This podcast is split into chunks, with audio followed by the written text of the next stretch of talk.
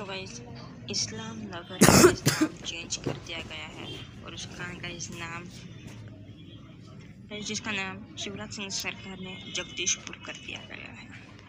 Guys उसके बाद सरकार पर आरोप लगे सरकार ने कहा कि हम मुगलों की निशानी को हटाना चाहते हैं। जैसे भी पहले बहुत सारी चीज़ों का नाम चेंज किया गया है। इस बारे में आपका क्या तो भाई